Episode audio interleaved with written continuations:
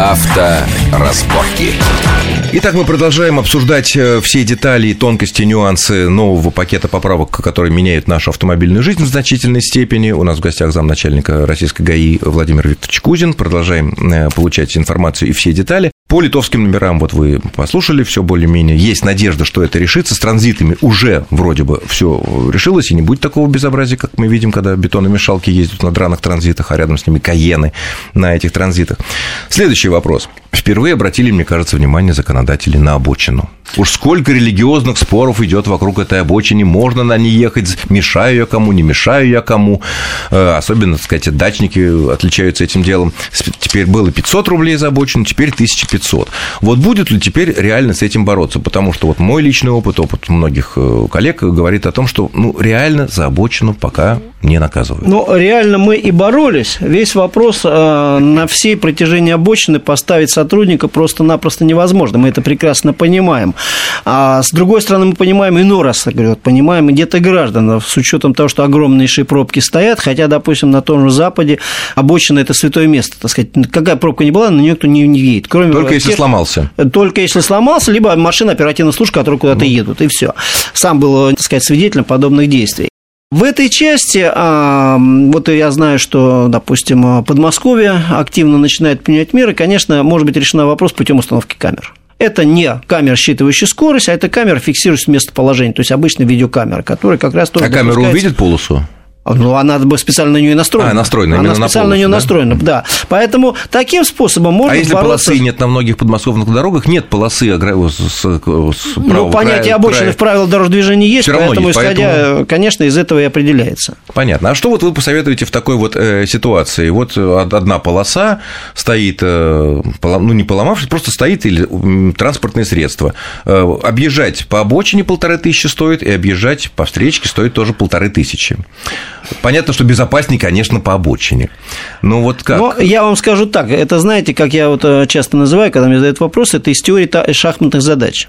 Это э, точно такая же есть рубрика, допустим, в журнале «За рулем», где есть задачи на э, разрешение той или иной дорожной ситуации. Как должен водитель действовать при наличии знаков, обстановки, то же самое. То есть, это, по сути, задачка обычная, банальная, но она решена законом. Понятно, что если подобная ситуация есть, и объехать другим способом, как не нарушив правила, невозможно, то действует принцип крайней необходимости, который оговорен КОАПом. Там предусмотрено, что в случае крайней необходимости человек не несет ответственность. Поэтому это банально. Но здесь он, конечно, должен выбрать ситуацию, что ему а, более безопасно, объехать по обочине, либо выехать на встречную полосу. Это должен уже конкретный, конкретный кювет, водитель, конечно, должен сам принимать а решение. А вот кто определяет, была ли крайняя необходимость или не была? В одной и той же ситуации человек везет, как известно, беременную жену в роддом. Крайне необходимость никто, он жену предъявит, и, соответственно, вопросов не будет. Другой просто спешит на работу, а третий лениво везет тещу с дачи, например. Ну, может и подождать 5 минут, ничего страшного, стоять. Вот кто определяет, и определяются ли какие-то критерии для, есть какие-то критерии для определения этой крайней необходимости э, в дискуссии, возможной дискуссии на дороге между водителем и сотрудником ну, ДПС? вообще, во-первых, понятие крайней необходимости, оно дано в законе, неважно, закон уголовный ответственный э, кодекс, либо это административный, он дано четко в законе. Вот. Что касается, как действовать, то в первую очередь, конечно, э, принимает решение водитель. Я вам продаю практически цитату, да, вот, э, занимаясь дознанием, э, водитель пишет в своем объяснении, что когда он разбил другую машину, он пишет, что я увидел, что впереди транспорт, идущее транспортное средство резко замедлило свой ход и резко остановилось. И увидел в заднем стекле лицо ребенка. Я понимаю, что я не успею остановиться, могу так сказать, погубить этого ребенка, я принял решение повернуть вправо, хотя, несмотря на то, что видел, там проходит э, рядом машина. Вот это действие в условиях крайней необходимости. Понятно, что гражданская ответственность по поводу возмещения ущерба, она ну, имела случае, место, да. а вопрос юридической ответственности за совершение этого, значит, естественно, он рассмался в условиях э, крайней необходимости. То есть, когда э, больший вред может быть предотвращен меньшим вредом. Ну, это более-менее очевидная вещь. А когда стоит просто грузовик и мигает аварийкой, вот мигает, это является крайней необходимостью объехать его по а, встречке? Но ну, дело в том, что, опять же, а, что такое препятствие? Опять же, посмотрим правила дорожного движения, там есть понятие препятствия. То есть, это транспортное средство, не стоящее, допустим, так сказать, в пробке в потоке. Это сломавшее транспортное средство, там, упавшее дерево, все что угодно. Это препятствие. И поэтому в этих условиях, если его невозможно, так сказать, объехать иными способами, как совершив нарушение, то в данной ситуации, конечно, так сказать, оно будет рассматривать как крайняя необходимость. И дискуссии здесь не будет. И никаких дискуссий не будет. Это очень важно. А если там сотрудник на месте находится, то он не должен стоять и смотреть, как оценивают необходимость. Нет, он должен принять хороший сотрудник выйдет сюда и будет, и будет регулировать. регулировать. Но другие сотрудники могут такие попасться, ну, в принципе, знаете, которые стоят там в 100 метрах и говорить, что вот... Я, честно говоря, вот с точки зрения руководителя не допускаю подобные вещи.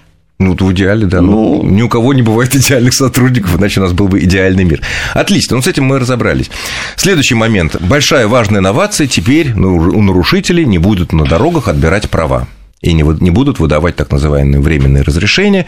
Человек, даже совершивший относительно тяжкое правонарушение, которое может быть лишен прав, он, у него останутся на руках права. Понятно, до что определенного периода. Да, это, это понятно. Либер... Отчасти либеральные меры, человек может доехать до дома, если он был в отпуске в другом регионе, чтобы не затерялась почта наша, мы знаем, как работает пересылка всех документов. Вот, э, то есть права будут отбирать по решению суда, и человек, как вот я прочитал в кодексе, обязан в течение трех дней после решения суда отнести в подразделение ГИБДД, которое укажет суд, эти свои права. Да. А если он это не сделает?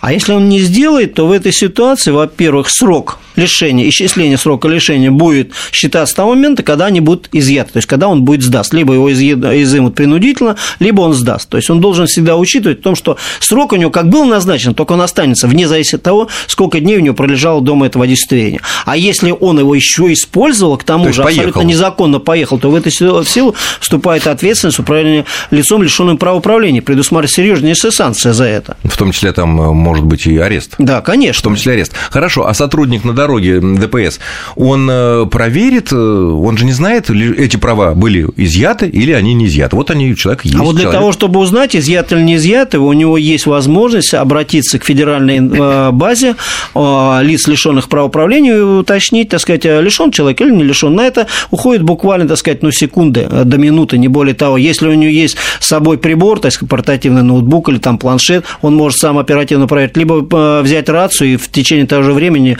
дежурный ему даст ответ о том, э, действительно это водительство или нет. Почему я спрашиваю? Потому что вот, ну, как-то при остановках и проверках документов, ну, не проверяют, я вижу, он просто смотрит сотрудник а, и отдает спасибо. На сегодняшний день это только необходимо было в случаях, когда вызывает сомнение в подлинности водительского удостоверения, поскольку фактом изъятия водительского удостоверения являлось сейчас наличие временного разрешения. Поэтому, если оно временное разрешение есть на руках, значит, это либо э, лицо у него изъято в связи с э, санкцией возможной, либо он его утратил, потому что это временно выдается еще, когда он обращается в экзаменационное подразделение по поводу утраты. Кстати, Понятно. предполагается и здесь выдаваться временное решение не будет, потому что точно так же у сотрудника экзаменационного подразделения есть оперативная возможность проверить, так сказать, лишен или не лишен прав управления. То есть, человек честно потерял права, да, или там у него... он тут же их получит. Тут же получит. Тут же получит. Без всяких временок конечно, и так далее. Конечно, Ну, это здорово. Предъявив соответствующие документы, которые mm. необходимы. Хорошо. А если человек вот так вот, под, он, решение суда, суда вступило в законную силу, там на год лишили человека прав, и он их положил там у себя в столе, честный человек, не ездит, ничего, он что-нибудь нарушает или нет, если он не сдал права? Он нарушает обя... закон, который обязывает его в течение трех дней сдать водительство после вступления в законную а силу. А наказание за это нарушение какое? А наказание только вот а, срок исчисления, если он незаконно не использовал. А, то есть, если они просто они у него лежат, он не ездит, будучи лишенным, он сам себя наказывает тем, что его срок увеличивается. Он, он начинается позже. Да, да. Он просто позже начинается. С момента изъятия либо сдачи. То есть особых здесь так умных здесь не должно быть. Отлично. А вот была вот такая идея останавливать машины лишенцев, ну, тех, кого права лишили, по номерам через камеры для дополнительной проверки. Высказывалось. И как вы Но, за, понимаете, это как бы может быть только в той ситуации, если единственным а, собственником да данного транспортного средства является вот это лишение, как вы назвали. Но дело в том, что транспортное средство может находиться в собственности нескольких лиц, особенно когда это семейное, она может быть передаваться по доверенности, и поэтому просто-напросто останавливать потому, что на этой автомашине когда-то кто-то был лишен прав управления, но мы подвергнем, так сказать, э, незаконной, так сказать, необоснованной остановке очень большое количество граждан можем подвергнуть. Поэтому здесь, конечно, нужно подумать о возможности подобных э, Насколько мер. это будет да. эффективно в соотношении предотвратить какие-то аварии и так далее. Хорошо, вот теперь уже вопросы, ну, может быть, даже не связанные с эм, новыми правилами, с новым кодексом. А вот сейчас по нынешним правилам, по внутренним распорядкам сотрудники ДПС на дорогах должны ли принимать записи регистратора, как вот вещдок? В принципе, э, что такое доказательство по делу? Это любые, так сказать, вещественные э, документы, это э, показания том числе вот, видеорегистраторам, которые могут быть учтены при рассмотрении дела. То есть, если их они принимают как доказательство, они могут использоваться. В том числе на сегодняшний день суды, кстати, активно их применяют. Ну, то есть непосредственно на дороге, после аварии, после какого-то происшествия. Либо во время. Надо вписать, это, можно потребовать вписать протокол, что есть такая-то запись, и передать ее а, инспектору. Совершенно верно, передать. конечно, да. Или да. не передавать, потом в суд а, представить. Нет, можно представить потом в суд, суд затребует, Но он проводит надо проверки. Вписать. Да, есть, конечно, надо... конечно. Потому что на сегодняшний день даже суды делают покадровую распечатку, ну, того, чтобы избежать, так сказать, возможности фальсификации и видоизменения, делается покадровая распечатка, эксперт установит, что изменений не было, и действительно, так сказать, либо сотрудник неправильно квалифицировал правонарушение, либо наоборот, его, так сказать, обвинили в чем-то незаконном. Ну, понятно. И последний короткий вопрос, наверное, вот э, многим это интересно. А вот мы знаем, полиция прошла переаттестацию, были повышены там довольствия. Вот сколько сейчас получает сотрудник ДПС, который дежурит на дороге в Москве, в Подмосковье, ну, например, лейтенант или капитан со всеми доплатами? Ну, в было... пределах 30 тысяч плюс-минус. Это лейтенант. Да. Капитан? Ну, соответственно, за звание доплачивают, за выслугу доплачивается, ну, 35, поэтому, соответственно, 40, да, у него уже побольше, так сказать, э, будет удовольствие. Понятно. Ну, в общем-то, целый день стоять на морозе или на жаре за такие деньги. Ну, довольно-таки неблагодарная работа, конечно, сложно э, вдыхать, так сказать, э, свинец, который испаряется, поэтому, конечно... Ну, зачастую еще и негатив который несется. Ну и плюс эмоциональное, ну, да. Это даже важнее, наверное, чем свинец. Ну что ж, я благодарю за безумно интересный разговор э, нашего собеседника, заместителя начальника Главного управления по обеспечению безопасности дорожного движения МВД России э, Владимира Викторовича Кузина. Спасибо вам огромное за подробнейшее разъяснение. Э, Спасибо Кто вдруг вам. не слушал нашу программу с самого начала, полная расшифровка на нашем сайте радиовести.ру в разделе программы «Авторазборки». Там же можно послушать в звуке подкаст-запись. Ну, а я желаю вам и не нарушать, и не попадаться, но главное, лучше все таки не нарушать нарушать и быть спокойным. Счастливо с вами был Александр Злобин. Авторазборки.